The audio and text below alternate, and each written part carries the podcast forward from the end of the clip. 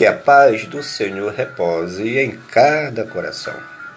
Estamos iniciando uma série sobre as 95 teses de Martinho Lutero e vamos dividi-las em blocos de cinco teses a cada episódio.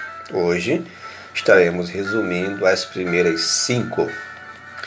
Sabemos que a reforma protestante foi o movimento reformista cristão do século XVI, liderado por Martinho Lutero, simbolizado pela publicação de suas 95 teses em 31 de outubro de 1517, na porta da igreja do castelo de Wittenberg, na Alemanha.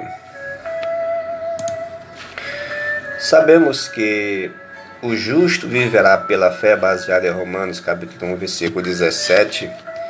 Podemos entender que foi o carro-chefe que fez com que a luz das velas, quando tudo parecia perdido, um homem, Martinho Lutero, lê este texto de Romanos 1 e 17.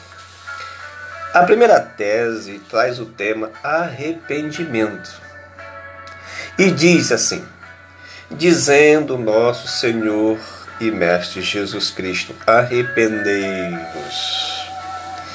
Certamente quer que toda a vida dos seus fiéis nesta terra seja de contínuo arrependimento. Arrependimento é mudança de mente mente transformada.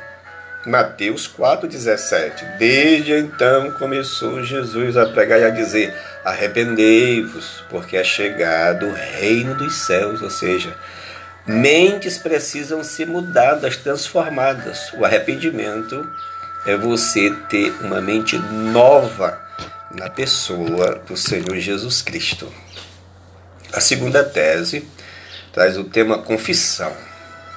A esta expressão, confissão, não pode, não deve ser interpretada como referindo-se ao sacramento da penitência, isto é, a confissão ficando a cargo do ofício de um sacerdote aqui na terra.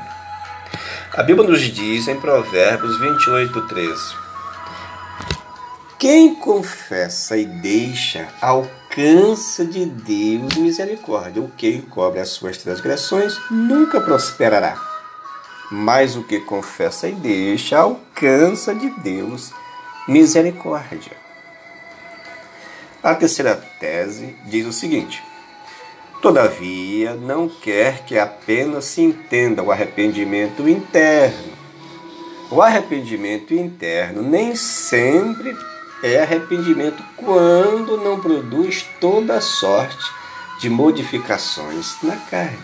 Então, o que é o verdadeiro arrependimento? Mateus 3, versículo 8 nos diz: Produzir, pois, frutos dignos de arrependimento. Aquele que roubava não rouba mais. Aquele que mentia não mente mais. Aquele que adulterava não adultera mais. Anda agora em novidade de vida. Quarta tese. Assim sendo, o arrependimento e o pesar, isto é, a verdadeira penitência, perdura enquanto o homem se desagradar de si mesmo, a saber, até a entrada desta vida para a eternidade.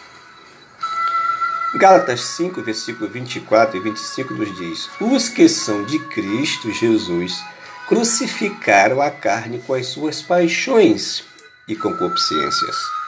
Se vivemos pelo Espírito, andemos também pelo Espírito. E a quinta tese nos diz: o Papa não quer e não pode dispensar outras penas além das que impôs ao seu alvitre, ou seja, ao seu conselho, ou em acordo com os cânones, que são estatutos papais. A Bíblia nos diz em 2 Coríntios 7, versículo 10: Porque a tristeza, segundo Deus, produz arrependimento para a salvação. que a ninguém traz pesar, mas a tristeza, segundo o mundo, produz morte. No nosso próximo episódio estaremos falando sobre a sexta até a décima tese. Até o nosso próximo encontro. Deus te abençoe.